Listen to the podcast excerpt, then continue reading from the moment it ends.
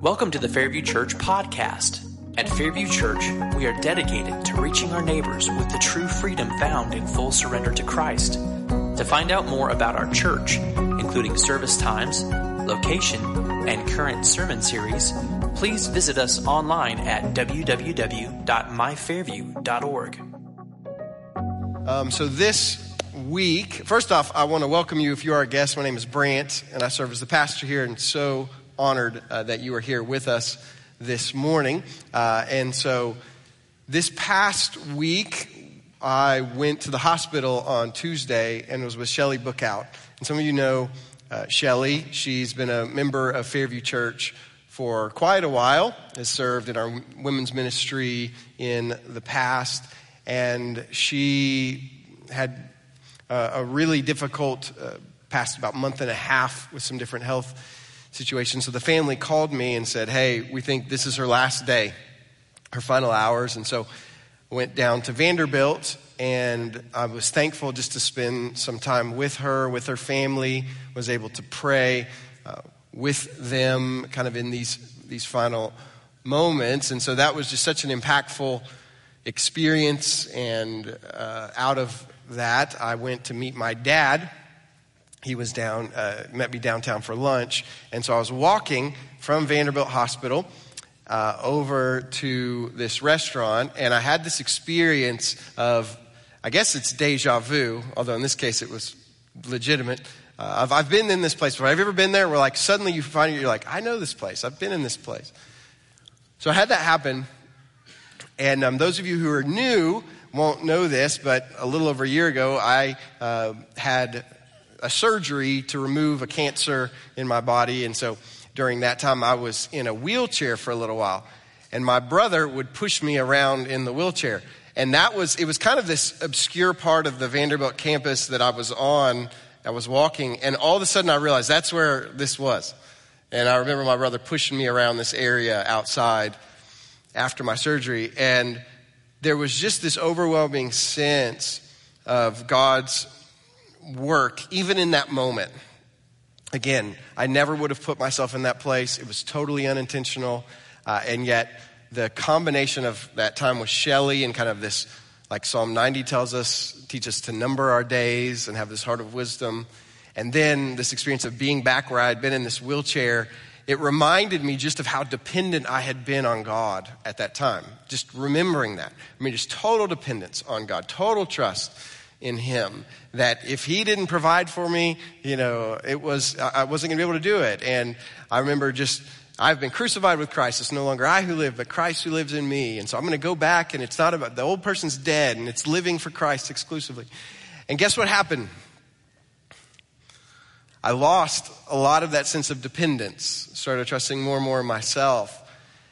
And so there was really almost a time warp of bringing me back in time and reminding how dependent I got on God I still am. Because I'm no less dependent on God than I was then, right? I'm no more capable of providing for myself than I was at that time.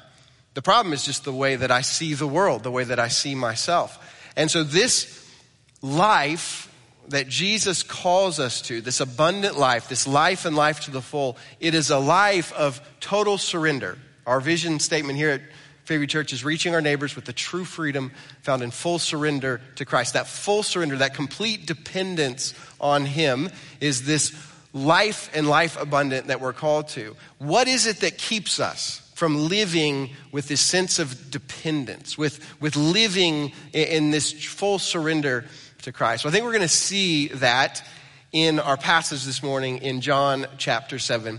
And so now that you've had a little bit of rest for your knees, I'm going to ask you to stand in honor of reading God's word. And we've got a bunch of verses, so you'll see why I gave you a little break at the top. Some, some of the people of Jerusalem were saying, "Isn't this the man they are trying to kill? Yet look, he's speaking publicly, and they're saying nothing to him. Can it be true that the authorities know he is the Messiah? But we know where this man is from. When the Messiah comes, nobody will know where he is from." As he was teaching in the temple, Jesus cried out, "You know me, and you know where I am from. Yet I have not come on my own, but the one who sent me is true. You don't know him. I know him because I am from him and he sent me. Then they tried to seize him, yet no one laid a hand on him because his hour had not yet come. However, many from the crowd believed in him and said, when the Messiah comes, he won't perform more signs than this man has done, will he? The Pharisees heard the crowd murmuring these things about him, and so the chief priests and the Pharisees sent servants to arrest him. Then Jesus said, I am only with you for a short time. Then I'm going to the one who sent me. You will look for me, but you will not find me. And where I am, you cannot come. Then the Jews said to one another, where does he intend to go? So we won't find him. He doesn't intend to go to the Jewish people dispersed among the Greeks and teach the Greeks, does he? What is this remark he made? You will look for me, and you will not find me. And where I am, you cannot come. On the last and most important day of the festival, Jesus stood up and cried out, if anyone is thirsty, let him come to me and drink. The one who believes in me, as Scripture has said, will have streams of living water flow from deep within him. He said this about the Spirit.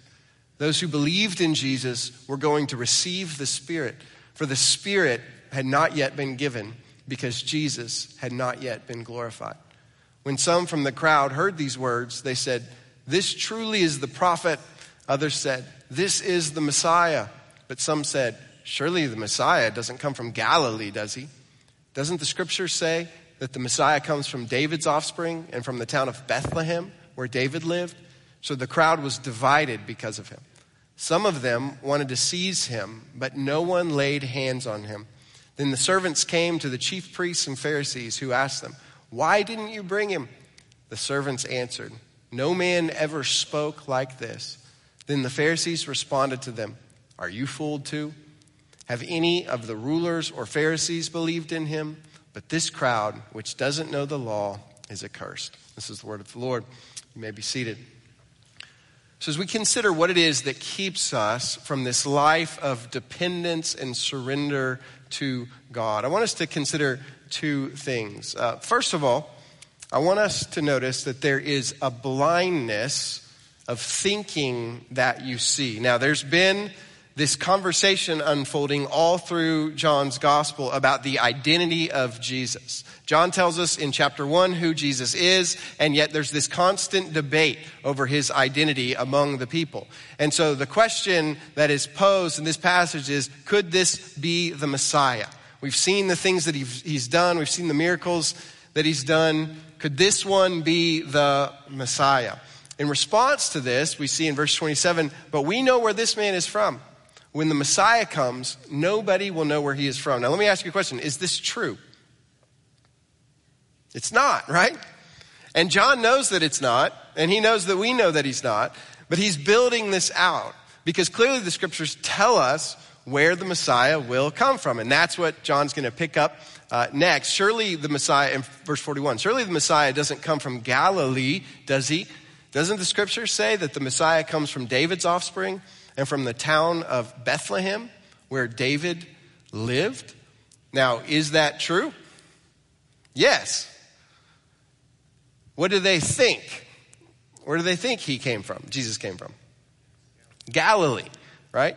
They think he came from Galilee. And in one sense, did he come from Galilee? Yes, he lived there. But was that where he was born?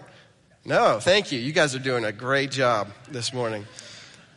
So he is actually from Bethlehem in the fulfillment of the Scriptures, but their assumption is that they know Jesus, that they know where he is from, and therefore he cannot be the Messiah. And this is the misunderstanding that Jesus is going to address in verse twenty-eight. As he was teaching in the temple, Jesus cried out, you know me, and you know where I am from. Now let's pause there for just a moment. Do they really? No. Right? But they think that they do. They assume that they do. Yet I have not come on my own, but the one who sent me is true. You don't know him. Do they think that they know him? Yes, they do. I know him because I am from him and he sent me. These are these assumptions. They are assuming that they know about Jesus and they are assuming that they know God. And yet Jesus is showing that neither one of those are true. This is a consistent uh, con- confrontation that we see between Jesus and these members of this Judean leadership, the members of the Pharisees and the Sadducees in Jerusalem. And we see this conflict really pick up in chapter five. And so we'll remember as we're reading these words what Jesus had said in chapter five, verse thirty-seven. The Father who sent me has himself testified about me. You have not heard his voice at any time, and you haven't seen his form. You don't have his word residing in you because you don't believe the one he sent. You pore over the scriptures because you think you have eternal life in them, and yet they testify about me, but you are not willing to come to me so that you may have life. They pride themselves in knowing what? The scriptures. They pore over them. They study them. And yet, what Jesus is going to tell them is that they have this pride in knowing God and having this knowledge of the scriptures, and yet they don't actually know God. And again, this would have been the most uh, disrespectful at some level thing that Jesus could possibly say to these people, but he's addressing their heart. He's addressing their pride, that they think that they see everything. And yet what Jesus is saying is they don't. They don't actually know God. They have a one-dimensional view of God. They view him through the lens of the scriptures and particularly of their what? Interpretation of those scriptures. And how specifically they see Jesus not meeting their expectations. Right? That's why they keep saying Jesus can't be the Messiah, because he doesn't fit with our understanding of the scriptures. And yet, is God a one-dimensional God? Can anyone ever know everything about God? Absolutely not, right? He's beyond our comprehension at the fullest level. And so this is where there is a danger for anyone of being convinced that we have all the answers or that we have God all figured out. This kind of pride and self-righteousness is what prevents us from actually seeing the fullness of God's provision, of his direction, this expectation that he will work in our day, in our time, in our lives, in real ways, that we can encounter him and we can participate in our bodies, at this time, in this community, in what he is doing. There's a saying that you can't teach an old dog new tricks. And you can't teach a prideful person who thinks they know it all anything. Have you ever, those of you with children or teachers, tried to teach your children something who they are already convinced they know it all? Right? I have, I won't mention names, but it has happened to me, and it's impossible, right? It's an impossible task. And this is where we see with God, there is a pridefulness, a self-righteousness, a convention, being convinced that we have all of the answers that is actually blinding to us. And Jesus refers to members of this Judean leadership as blind guides. He says, you are blind guides. Is it good to have a blind guide? No, right? That is a problem. And yet they're blinded by their pride and their assurance that they know all of the answers, when in fact they don't. Secondly, we see not only the blind, blindedness of What did that, what was the actual point? The blindness of thinking you see. Uh, but secondly, the emptiness of thinking that you are full. So this chapter is taking place in the Feast of Tabernacles, or the Feast of Booths. It is also called Sukkot. And when I went to Israel in twenty nineteen, uh, we went right after Sukkot. And so in Sukkot, you have all of these sukkahs, and they are, or they're called a booth, but they're kind of these, well, there's all different ways that people make them, uh, but it's kind of like a tent, let's just say. But it's exposed, and so you can see the stars through it. And they basically camped out for a week. And this is what everybody does. And so in Jerusalem, if you live inside, you can just eat your meals out there, which is what uh, we did when we were there. But you have all of these people gathering. Why do they do this? Do they just want a week to camp out in October.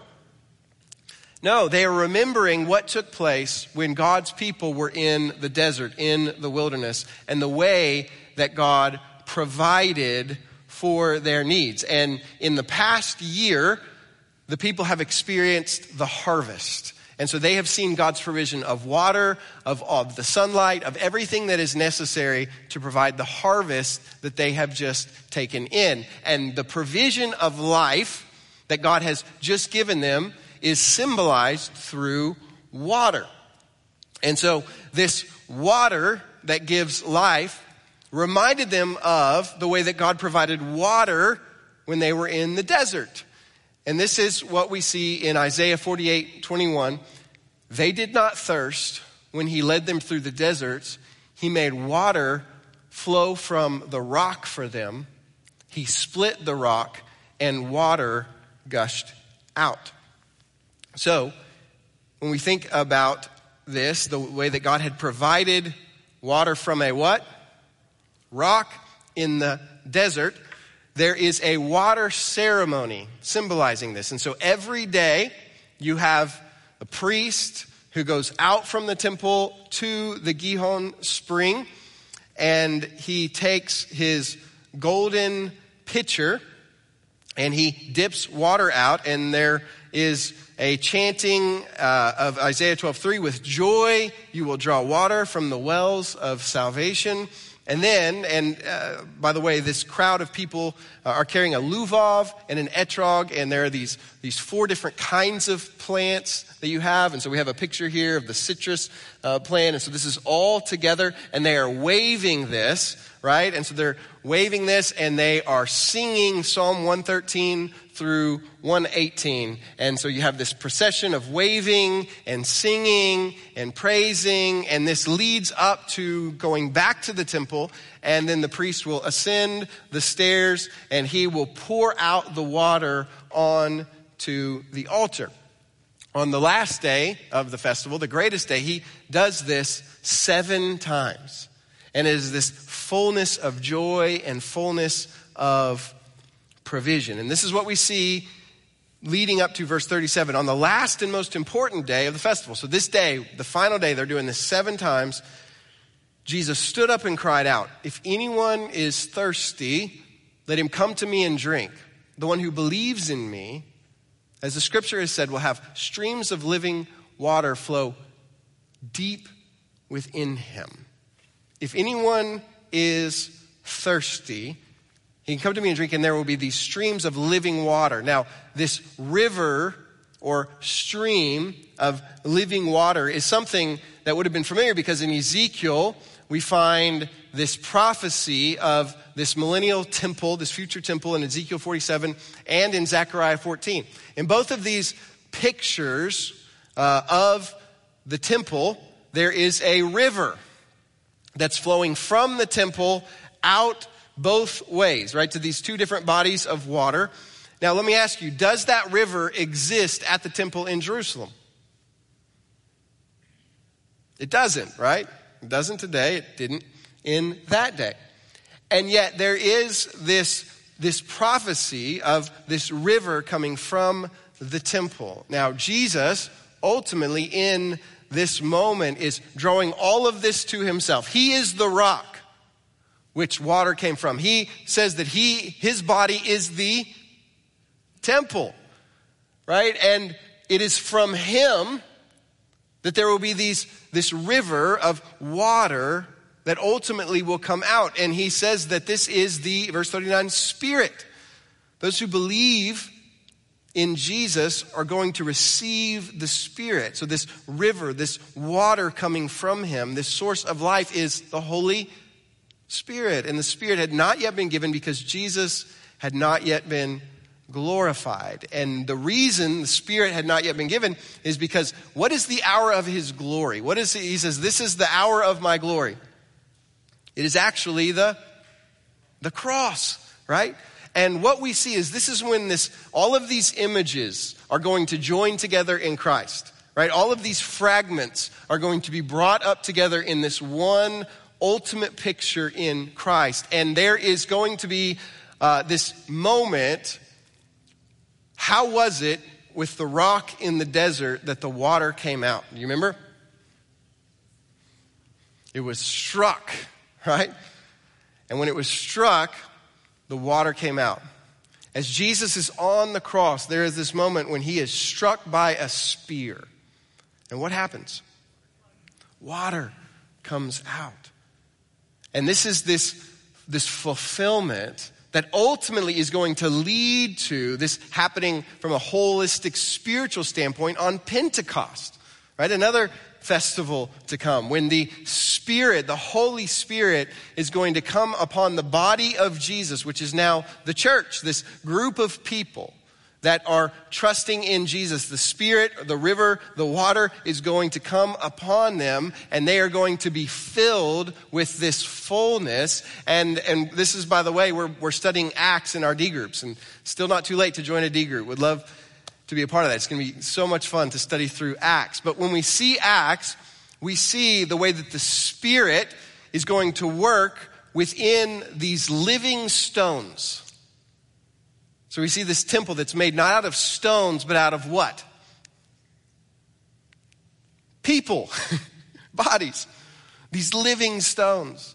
And the Spirit is going to flow through them to the world around. There's going to be the Spirit leading them to act and to speak and to go out, right? And and this is ultimately where, where all of this is headed, is the Spirit of God filling and equipping the body of Christ to go out and accomplish the works. He says, greater things than I have done, you will do. And, and you begin to see these incredible works of the Spirit. And so all of this comes together, but in order to receive this, what do you have to be? If anyone is thirsty, what does it mean to be thirsty? You have to acknowledge your need, right? If you are convinced that you are full, you will not go to be filled. And I think this is where we see these elements of the pride that's been taking place in this group of people, that they see and understand everything, that they there's a self-righteousness that's there that keeps them from experiencing their true need, right? Their true dependence on Jesus. And and this is this is at the core. Can, uh, there's a there's a there's a saying, you can't fill a full cup, right?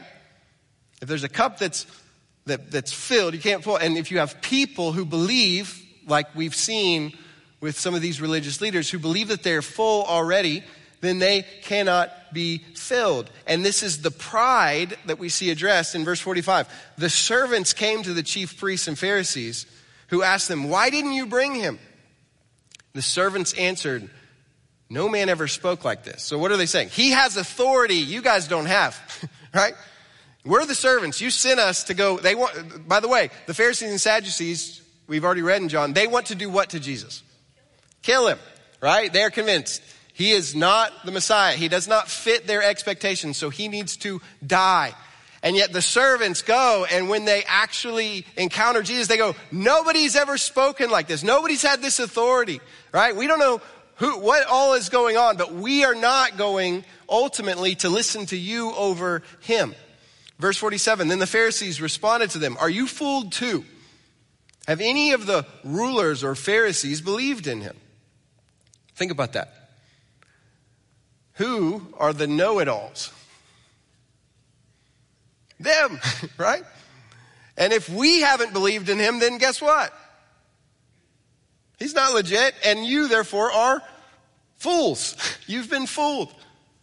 But this crowd, look at this, who doesn't, which doesn't know the law is accursed. And we know this from Jewish sources in the first century, that this group of leaders totally looked down on these common people because they thought they were ignorant. They didn't actually know the law. Therefore, they couldn't keep the law. And so they are accursed. You see the pride here. You see the self-righteousness that's present. We know, and if Jesus doesn't pass our test, then there's no way he's the Messiah, and all of these people are fools and accursed. The irony, of course, that John is showing us when you read this chapter, who are the people who actually have a clue? Right? It's the servants. It's these lowly people. They're the ones who are going, I think he's the Messiah. Like, he's done a lot of stuff, and if it takes more than this, I'm not quite sure what it's going to take. I really, really think he might be. And it's like, no, you're idiots. But it's actually this servant group, this group that's seen as accursed and lowly, that sees the light. And this is a reminder of what Jesus says in the Sermon on the Mount and the Beatitudes. Blessed are those who hunger and thirst for righteousness, for they will be filled. And when you think about the Beatitudes, the people who are blessed, according to Jesus, it's the poor in spirit, it's the meek, it's the humble. It's those who, from the worldly standpoint, look lowly. These are the ones who are actually filled. Those who know they're hungry, those who know they're thirsty, those who have this humility, who acknowledge their need, they're the ones who are filled.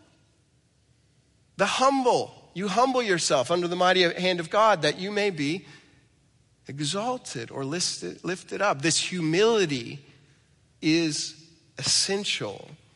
And this is something for us to understand, that we must humble ourselves constantly. We must acknowledge we don't have it all.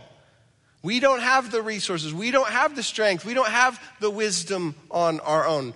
We can't, right? That's full stop. You can't, I can't.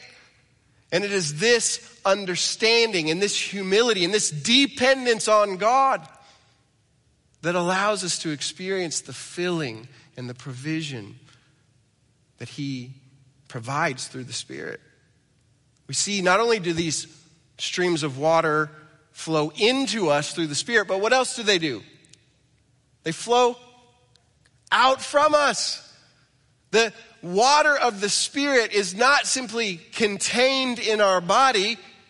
It is ultimately moved through our body. We are these conduits of the Spirit, where we are filled up with the Spirit in order to go and be an expression of the Spirit. That the, the water would flow out from us to the people and to the world around us. And this is where, again, once we, we, we think through what actually happens in the church, that there are these actions that are an expression of the Spirit leading and using these people as they give their bodies and they give their lives to this mission, to speaking the truth of Jesus, to serving those who are in need, ultimately of showing the fact that Jesus truly is King. And this is where I believe that we as a church must ask ourselves, is this the case? Are there these streams of living water that are flowing out from us? So the way the church engages with the world around us, right? The community around us. What does this look like? And there is a quadrant, and there is friend. And this is the idea. We simply exist to be friends with the community. So there's there's no concern about the behavior, the lifestyle, the beliefs of the people around us. We just exist to kind of welcome anyone and everyone without any confrontation. Then there is the fortress. What is a fortress? Right? It's something that you use to what? To shield yourself. Right? So we are to shield ourselves from the world. We're going to kind of hide behind this protective barrier so they don't get in.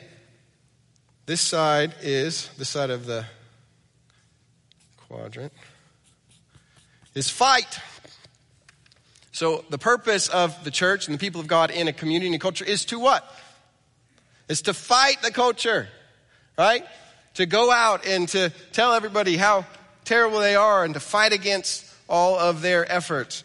And the fourth quadrant, which is where I believe we're called to be, is a force. that we go into the culture, into the communities, with the Spirit empowering us, with the truth of God's word guiding and directing us, that we might have these rivers flowing out of us, that, that people would see Christ in us. They would see the difference, right? They have to see us to see the difference. But they would see the fruit of the Spirit, right? That's, we see in Scripture. How do you, you know the Spirit's at work? Well, you have love, joy, peace, patience, kindness, goodness, gentleness, faithfulness, and self-control. Did I miss any? Okay, the song worked. Right? And it is this, that we're the hands and feet of Christ. And and I think, we're gonna, you're going to see a video in just a minute. This is why I'm so thankful for our twenty-one days of impact and the projects we did. And, you know, having almost, uh, I think, thirty-eight uh, single moms and widows who we were able to do car care for, and all these community acts, right? These are ways of being a force. Now, are we clear about our differences? Are we just friendly? Are we just there to be nice and help people? No, like Jesus is king. We really believe he's the way, the truth, and the life, that no one comes to the Father through him. And we hold on to that truth. We don't compromise in that way. But our role is this expression of the love of Christ, expression of the mercy of Christ. And the only way we're going to do this, can you, can we do this on our own power? Can we do a car clinic every week? No. All the people who are there are like, no.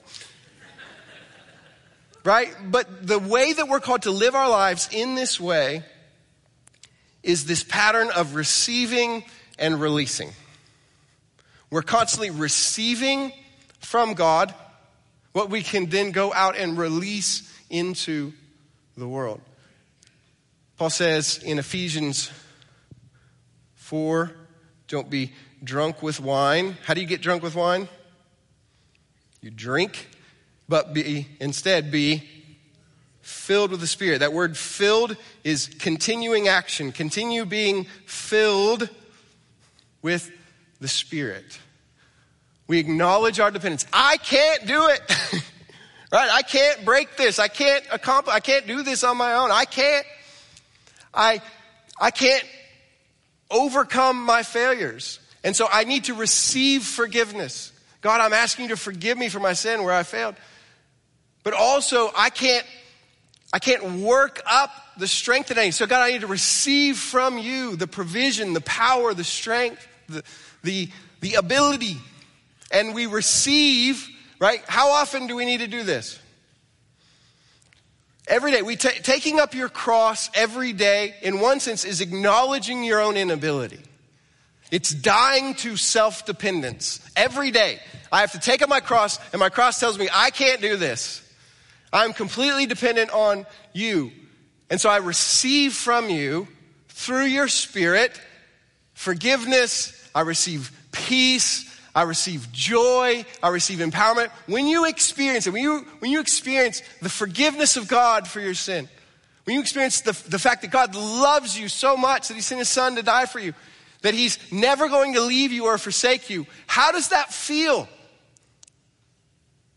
Seriously.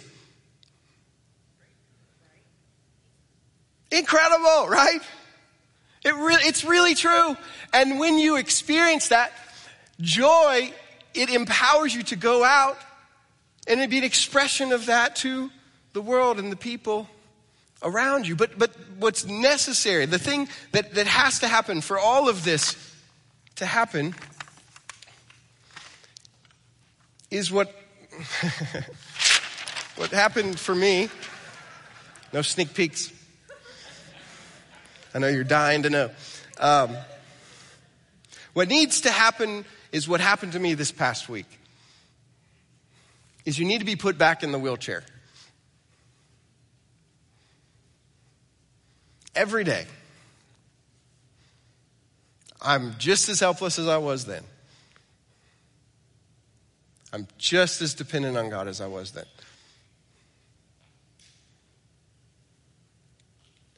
And it's that humility, I can't, combined with the confidence, God can. He really can. He really is the God who created the universe. He promises that everything you need for life and godliness is given to you in Christ Jesus through the Spirit within you. I can't, God can. And then there is this surrender, right? I surrender to do that, to be your hands, to be your feet, to follow your direction, to lead where you send me. And this is where joy and refreshment, this is real refreshment. This is really fulfilling, right? This is, this is where, the, where and, and this is what Jesus, what Jesus says. He says, you search the scriptures and you think you, you know, know everything. But the problem is they point to me, and I, I, I wish that you would see that I'm here so that I can give you this life, right? He wasn't just trying to beat these people up. We have to see. He's not just trying to show the self-righteous how stupid they are. What he wants is for them to drop all of the pride so that they can experience this life, this abundant life. And this is what he wants for us as well, right? And so, anyway, I just want to invite the band to come on up, and we're going to respond. I want to just go, man, where do I, where is it right now that I think I see everything? I think I know all the answers. And that is actually what's keeping you from seeing God's provision and direction for you right now. Where is it that, that in pride you think you know it all in a way that is preventing you from receiving God's direction and his empowerment?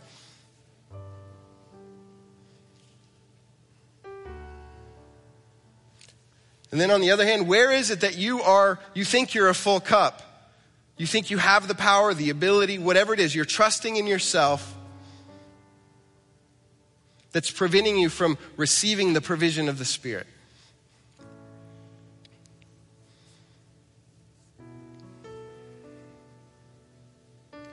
Whatever that is, I just encourage us to surrender that. That's our surrender today. To receive from God so that you might go then release into the world. Father, we're thankful that you, I thank you personally that you put me back in the wheelchair this week. I thank you that you reminded me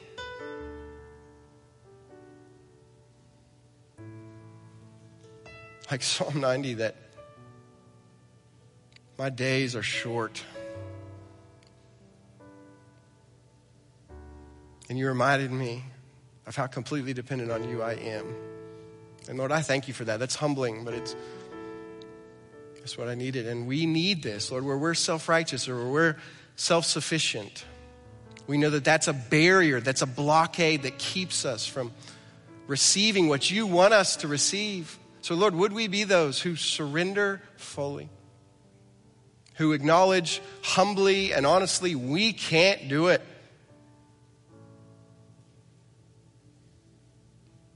but then who receive and trust const- confidently that you can. Lord, would this church be a force? Would there be streams of living water flowing out of our bodies, out of us collectively, of the Spirit, the love, the joy, the peace, the patience, the kindness, the goodness, the gentleness, the faithfulness, and the self-control that comes from you, that shows the world the difference that you make so that they too may come and experience this living water, that they would see that they are thirsty and the things that they're trying to fill themselves with don't work, that they might have their souls quenched in Jesus and him alone. We ask this in his name. Amen. I'm going to be in the prayer room. Um, I believe Denise will be there as well. So if there's any prayer needs that you have or anything you want to talk about, I'd invite you to respond as we sing.